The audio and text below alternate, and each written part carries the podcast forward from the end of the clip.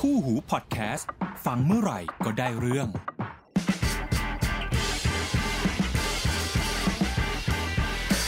What the fact สวัสดีครับ ต้อนรับเข้าสู่ WTF นะครับ อยู่กับน้ำหวานแล้วก็นายบอส นะ จ๊ะ สวัสดีค่ะ EP ที่ 72 แล้ว วู้ฮู้ วิฮิว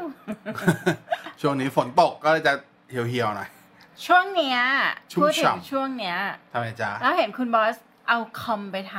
ใช่ อยากมีแสงสีในชีวิต ำแล้วเราก็แอบเห็น เวลาคุณหิ้วคอม CPU เคสกลับบ้านมาเนี่ย ตัวลงจะ CPU หรือจะเคส หิ้วเคสกลับมาบ้านเนี่ย เออ มันก็จะมีถุงมาด้วยถุงหนึ่งในถุงนั้นอ่ะมันจะมีกล่อง power supply หมายความว่าผมทุกครั้งที่ผมมาผมจะเปลี่ยน power supply ไง เออไม่เข้าใจเหมือนกันทำไมต้องเปลี่ยน power supply ทุกครั้งที่ไป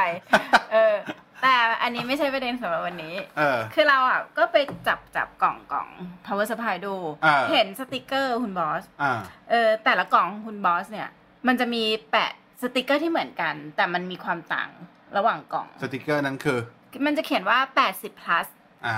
แต่ว่ากล่องเก่ากับของกล่องใหม่คุณบอสเนี่ย มัน อ่า คนละสีกันอ่ะ ใช่ใช่ เออ มันเป็นเพราะอะไรรุ่นใหม่กับรุ่นเก่าอะไรเงี้ย ไม่ใช่ แล้วมันบอกอะไรบอกว่า 80 plus นี่มันจะมีอายุยืนยาว 80 เดือน นี่ให้เป็นเดือนเลยนะ เพราะว่าเปลี่ยนบ่อยเหลือเกิน เฮ้ยเราจะบอกว่า power supply ถ้าคุณโป๊ะเชะเจอของดีจริง ๆ แล้วลงทุนกับดีจริงๆอ่ะ เออ power supply ตัวก่อนหน้าเนี้ย ผมใช้มาทั้งหมดคือ 9 ปีนะ ฮะ เก้าปี ตั้งแต่คอมก่อนแต่งงานคุณอะ เออ จนถึงก่อนแต่งงานหลายปีด้วย เออ แต่ถ้าเปลี่ยนเนี่ยคือเปลี่ยนเพราะว่ารู้สึกว่าแบบไม่ได้พังด้วยนะ แต่แค่แบบ เพราะ เก้า ว่ามันน้อยไปละ คือเก้าปีอะ อ๋อ เปลี่ยนเพราะอายุ ใช่คือ คือแบบว่าแก่แล้วก็เลยไม่ใช้ ใช้คำ แล้ว ว่าตอนนั้นน่ะคือมีความจำเป็นต้องไปเปลี่ยน อันนี้หลายปีที่แล้วนะประมาณ อ่า สี่ห้าปีที่แล้ว คือตอนนั้นมีความจำเป็นต้องเปลี่ยนเคส อ๋อ เออเพราะเคสมีปัญหาจริงๆแล้วก็ตอนนั้นสื่อจะเปลี่ยนเมนบอร์ดด้วยมั้ง อืม ก็เลยพอเปลี่ยนทีก็เลยเออแล้วแบบ power supply แบบมันเก่าอ่ะเก่าแบบ แต่คือมันยังดีนะ หมายความว่าคำว่าดีคือมันยังมันไม่เคยงองแง มันยังใช้งานได้ แต่ตอนนั้นก็เปลี่ยนเพราะรู้สึกว่าเออเก้าปีมันรับใช้เรามานานมากละเราควรจะให้มันไปแบบไปอย่างมีเกียรติ ก็คือปลดระวางมันตรงนั้นเลย ถ้าเกิดมีดาบอัศวินก็แตะไหลอ่ะ เป็นเทนเซอร์ เบลรีเซิร์ฟ อะไรประมาณนี้นะฮะ ก็เปลี่ยนมาเรื่อยๆแต่หลังๆก็ไม่ค่อย ผมว่าพอเบอร์สบายหลังๆ อาจจะคุณภาพดรอปลงว่าไม่รู้ชอบมีปัญหา แต่ไม่เป็นไร มากลับมาที่เรื่องเครื่องหมายคำว่า 80พัทที่น้ำหวานถาม 80พัทถ้าถามว่ามันคืออะไร ง่ายๆนะ เปรียบเทียบให้เห็นแล้วเข้าใจได้ภายในหนึ่งวินาทีเลย ฉลากประหยัดไฟเบอร์ห้า อืมจบ อ่ะ จบ EP นี้แต่เพียงเท่านี้ แต่จริงๆ80 พัทมันมีคนเข้าใจผิดอยู่เยอะนะ เอาอย่างแรกก่อนคำว่า 80 พัทเนี่ยมันเป็นมาตรฐานกลาง เป็นมาตรฐานที่องค์กรองค์กรหนึ่งก็คือปลั๊กโหลดโซลูชันเขากำหนดขึ้นมา แล้วก็เปิดให้บรรดาพวกที่แบรนด์ที่ทำพวก power supply ทั้งหลายอะไรเงี้ย ส่งมาทดสอบว่า เอ้ย คุณได้มาหามาตรฐานอะไร ซึ่งจริง 80 พัทมันจะมีโลโก้มีสีของมันอยู่ประมาณ 5-6 สี ก็คือจะมี 80 พัทสีขาวธรรมดาที่ไม่มีอะไรห้อยท้าย แล้วก็ไล่ขึ้นไปเป็นลำดับก็คือ 80 พัทบรอนซ์ 80 พัทซิลเวอร์ 80 พัทโกลด์80 พัทแพลตินัม แล้วก็สูงสุดเป็น 80 พัทไทเทเนียมอ่ะหลักๆก็ประมาณนี้ครับ ถามว่า 80 พัทคืออะไร อาจจะต้องมาเข้าใจในเรื่องของพื้นฐานไฟฟ้าก่อนอ่ะไฟฟ้าที่มาจากการไฟฟ้า มันคือไฟฟ้า AC AC ภาษาไทยแปลว่า กระแสสลับ แต่เครื่องใช้ไฟฟ้าเวลามันใช้งานมันใช้พลังงานเป็นไฟกระแสตรงก็คือ DC มันต้องแปลงก่อน ตัว power supply คือทำหน้าที่ในการแปลงไฟนั่นแหละ อืม แปลงไฟจากกระแส AC มาเป็นกระแส DC แน่นอน ถ้าใครเรียนไฟฟ้าก็จะรู้ว่าไม่มีสิ่งใดบนโลกใบนี้ที่มันสามารถแปลงแล้วไม่สูญเสียพลังงานไปถูกปะเพราะฉะนั้นถามว่า 80 พัทคืออะไร 80 พัทก็คือมาตรฐานที่เป็นการบอกว่า อย่างน้อยที่สุดเนี่ย power supply ตัวนั้นเนี่ยสะมีความสามารถในการเปลี่ยนแปลงพลังงานแล้วสูญเสียพลังงานไปอย่างมากสุดก็คือประมาณแค่ 20% 80 พัทก็คือ 80%เช่น สมมุติว่าคอมพิวเตอร์คุณหรือ power supply คุณมีขนาดอยู่ที่ 500 วัตต์ และคอมพิวเตอร์คุณมีความต้องการพลังงานที่ 500 วัตต์พอดี ไฟที่เข้ามันจะไม่ใช่ 500 แน่ๆมันต้องเกิน 500 ถูกปะเพราะมันมีการสูญเสีย อืม อ่ะถ้า power supply ตัวนั้นเป็นมาตรฐาน 80 พัทธรรมดา ก็คือขั้นต่ำก็คืออยู่ที่มัน 20%นั่นหมายความว่ากระแสที่มันดูดเข้าอ่ะ กระแสไฟจริง ๆ ที่มันกินอ่ะ ไม่ใช่500วัตต์แต่จะเป็น 500 บวก 20%ซึ่งก็คือ 600 วัตต์ ค่ะ โดยประมาณอย่างเงี้ยนั่นหมายความว่าก็เป็นที่บอกประหยัดไฟเบอร์ห้านั่นหมายความว่าคุณก็ถ้าเทียบกับ power supply ที่ซีเนโรเดียวกันแต่ไม่มี 80 พัท การสูญเสียพลังงานจะอยู่ที่ประมาณ 30%เปอร์เซ็นต์ อืม ถูกป่ะ แต่ว่าเมื่อกี้ถ้ามี 80 พัทคุณต้องการไฟ 500 วัตต์ ดูดมาใช้จริงคิดได้ค่าไฟคิดคุณจริงอยู่ที่ 600 วัตต์ แต่ถ้าเกิดเป็นตัวอื่นที่ไม่ได้มาตรฐานนี้ อาจจะลงไปที่ประมาณ 70%อ่ะมันไม่มีมันไม่มีนะ 70 พัทแต่ว่าถ้ากับมีการสูญเสียพลังงานประมาณ 30%คุณก็บวกไปดิ ก็จะกลายเป็น 650 วัตต์ 50 วัตต์คุณจ่ายแพงขึ้น ต่อเดือน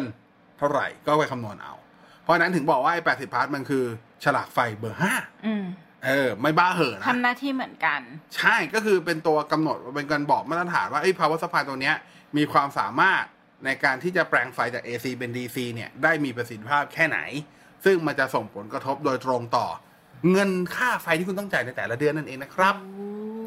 อ่าโดยตรงเลยโดย เพราะ ตร ฉะ ง นั้นดีแล้วที่เห็นกล่องของคุณพอสมี 80 พลัส ล่าสุดที่ แล้วอะ ซื้อนี่คือโกเลย 80 พัดโก เออ แล้วแต่ละสีมันต่างกันยังไง อ่ะก็เป็นเรื่องของค่าความสามารถการันตีที่กี่เปอร์เซ็นต์ ม อ่าอย่างถ้าถ้าเอาแบบเร็วๆ ง่าย ๆ นะ อันนี้ถ้าแบบจำง่ายๆก็คือ 80 พันธรรมดาสีขาวที่ไม่มีอะไรห้อยท้ายเนี่ย คือ 80%ตามชื่อเลย อืม นะครับถ้าเป็นบรอนก็ขึ้นมาเป็น 82%ถ้าเป็นซิลเวอร์ก็ขึ้นมาที่ 85%ถ้าโกลด์ขึ้นมา 87%ถ้าแพลตินัมก็คือ 90%ถ้าเป็นไอตัวไทเทเนียมก็ประมาณ 94%โดยประมาณนะครับแต่จริงๆถ้าลงปลีกย่อยไปกว่านั้นก็คือในการทดสอบอะเขาเอาเขาสปาย มันไม่ได้จ่ายไฟที่หนึ่งร้อยเปอร์เซ็นเสมอ ค่ะ คือคอมพิวเตอร์อะเอาง่ายๆคอมพิวเตอร์หนึ่งเครื่องมันไม่ได้กินไฟหนึ่งร้อยเปอร์เซ็นตลอดเวลาถูกปะมันคืออยู่กับสภาวะ workload ก็คือความสามารถที่คุณใช้มันอยู่ เช่น อืม ง่ายๆคอมพิวเตอร์ชุดเดียวกัน อืม สมมุติคอมพิวเตอร์ผมก็ได้อย่างเงี้ยครับ อืม ถ้าคุณเล่นเกมสมมุติถ้าผมเล่นเกม ผมใช้งานตัดต่อวิดีโอ ซึ่งใช้ performance สูง CPU กินไปแบบ 80% 90%การ์ดจอวิ่งไปแบบ 90% 100%เนี่ย full load แบบนี้นะครับ เครื่องของผมอาจจะใช้กินไฟอยู่ราวประมาณสัก 500 วัตต์สมมติ กับคอมพิวเตอร์เครื่องเดียวกันของผมนี่แหละ แต่ผมมาใช้แค่เปิด Word พิมพ์งาน เปิด Firefox เปิด Microsoft Edge เล่นเน็ต แน่นอนมันไม่ได้กินไฟเท่ากับตอนผมเล่นเกมหรือทำงานตัดต่อวิดีโออยู่แล้ว มันจะกินไฟแค่ประมาณ 40%อต่ะว่าจะกินไฟแค่อ่ะสมมุติ50%ก็แค่ 250 วัตต์ เพราะฉะนั้นอย่างที่บอกคือคอมพิวเตอร์หนึ่งเครื่องมันไม่ได้กินไฟสเตเบิลตลอดเวลา มันกินไฟขึ้นขึ้นลงลงๆตามสภาวะ workload อืม ถูกป่ะ จริงๆ ค่า 80 plus เนี่ย เวลาเขาอิงเขาก็มีด้วยนะว่า มันจะให้ความสามารถเขาเรียกว่าค่า power efficiency เนี่ย ความสามารถในการแปลงไฟนี่แหละ ได้กี่เปอร์เซ็นต์ตามสภาวะ workload ซึ่งเวลาเขาทดสอบเขาจะทดสอบที่ 3 ระดับก็คือที่ workload 20% workload 50%แล้วก็ workload 100%และแต่ละเปอร์เซ็นต์อ่ะจะให้ความสามารถในมีค่า power efficiency ที่ต่างกัน ผมยกตัวอย่างที่ตัวอ่ะตัวที่ผมซื้อก็ได้80พัทโกอย่างเงี้ย 80พัทโกเนี่ย ถ้า workload ที่ 20%เขาจะมีความสามารถในการที่จะแปลงไฟจาก AC ไป DC เนี่ยอยู่ที่ประมาณ 87%ถ้ากับ อืม มีค่า loss อยู่ที่ 13% ค่ะ แต่ถ้าเกิด workload ผมขึ้นไปที่ 50%ประสิทธิภาพดีขึ้นเป็น 90%เลยก็กลับว่าผม work สูญเสียแค่ 10%แต่ถ้าเกิด full load ก็จะกลับมาเท่ากับที่ 20%คือ 87%แต่ต้องบอกว่าค่าเนี้ยคือค่าขั้นต่ำหมายความว่าถ้าเกิดว่า power supply ตัวนั้น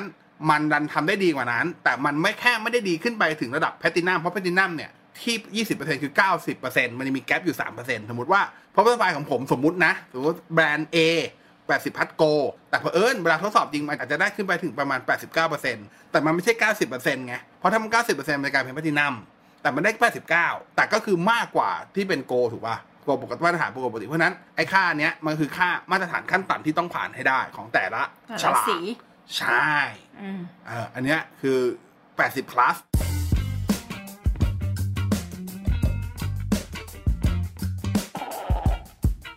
สิ่งที่น่าสนใจอย่างก็คือหลายคนจะมีความเข้าใจผิดอยู่นิดๆของเรื่องของ 80 พัทคือ 80 พัทเนี่ย เอางี้ก่อน เอาอย่างแรกก่อนนะ 80 พัทไม่ได้เป็นตัวบอกว่า power supply ตัวนั้นเนี่ย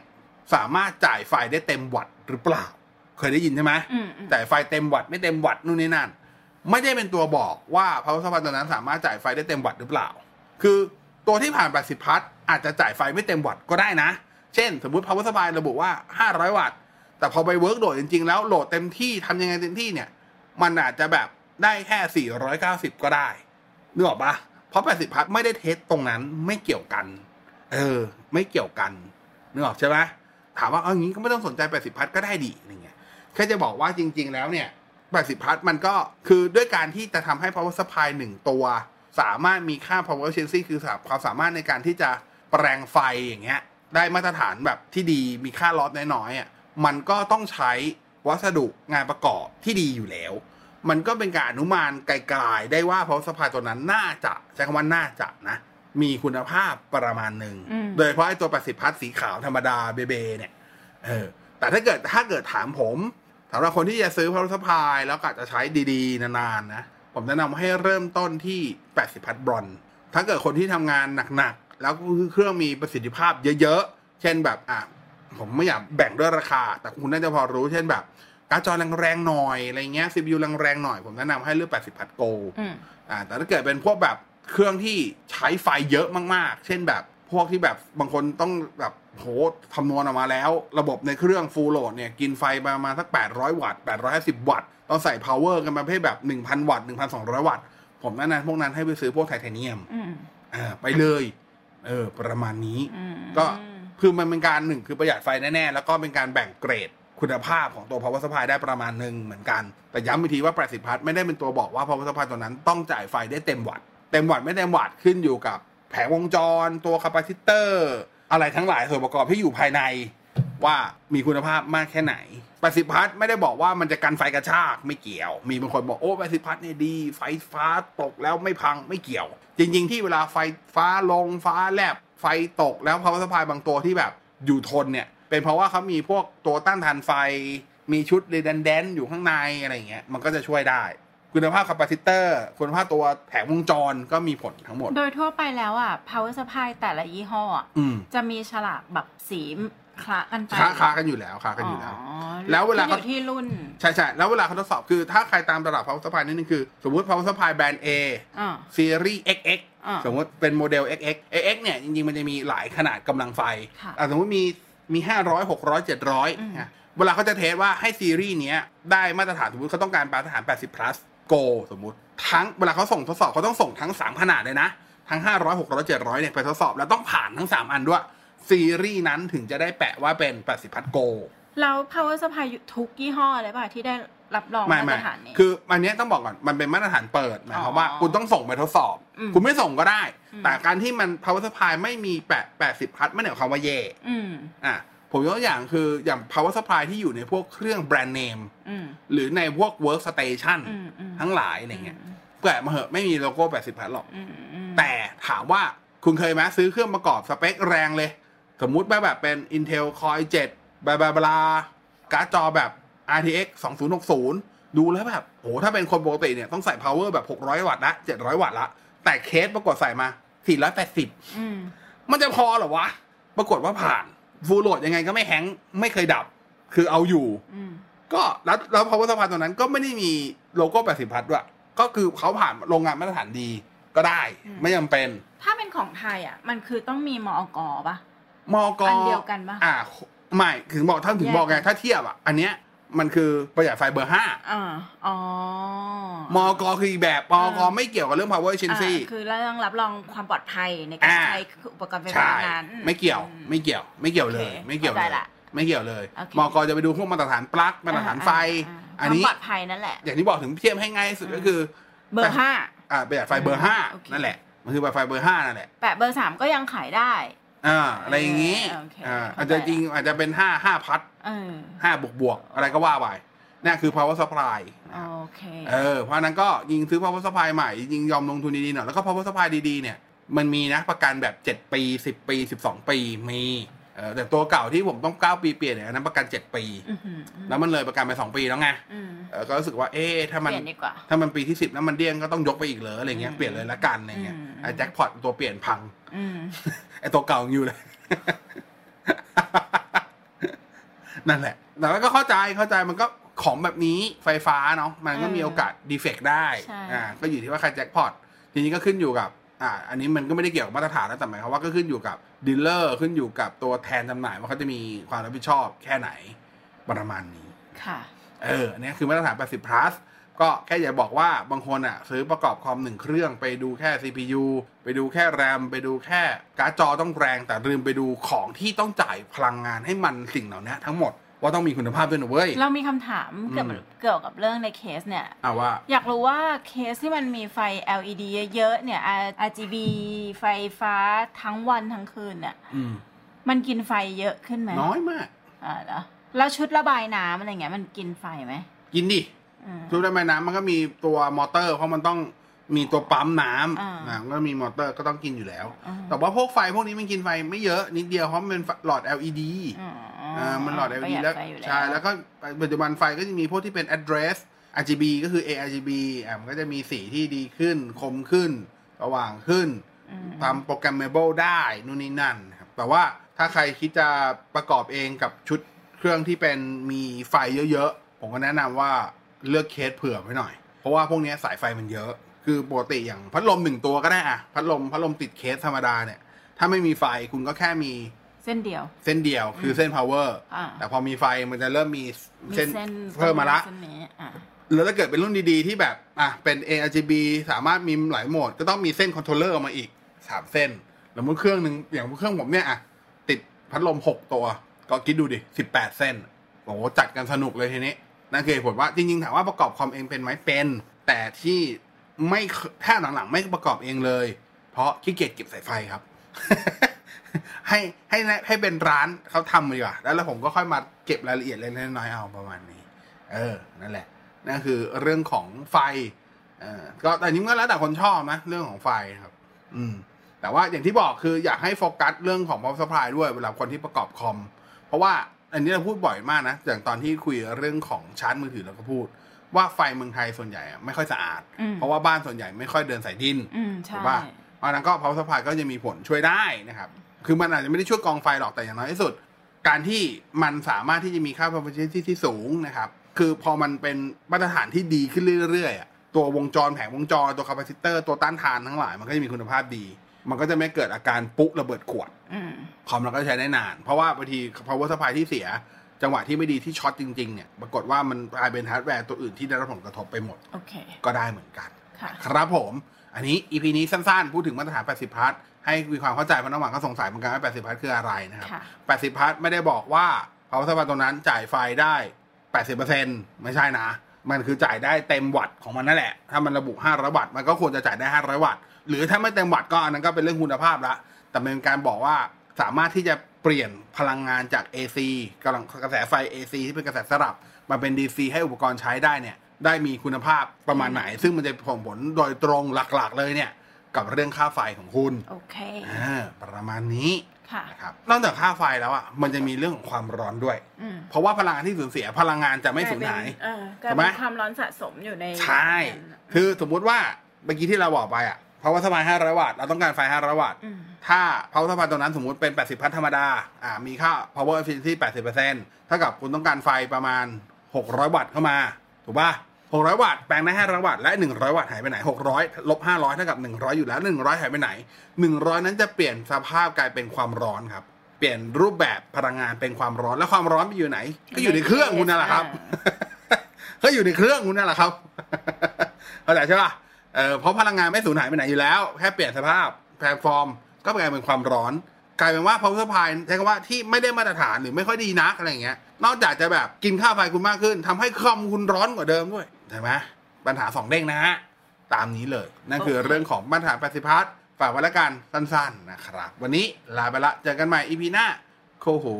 .fm ฝากไว้ด้วย แล้วก็ WDF ของเรานะครับ น้ำมันในบอส วันนี้ลาไปก่อน สวัสดีค่ะ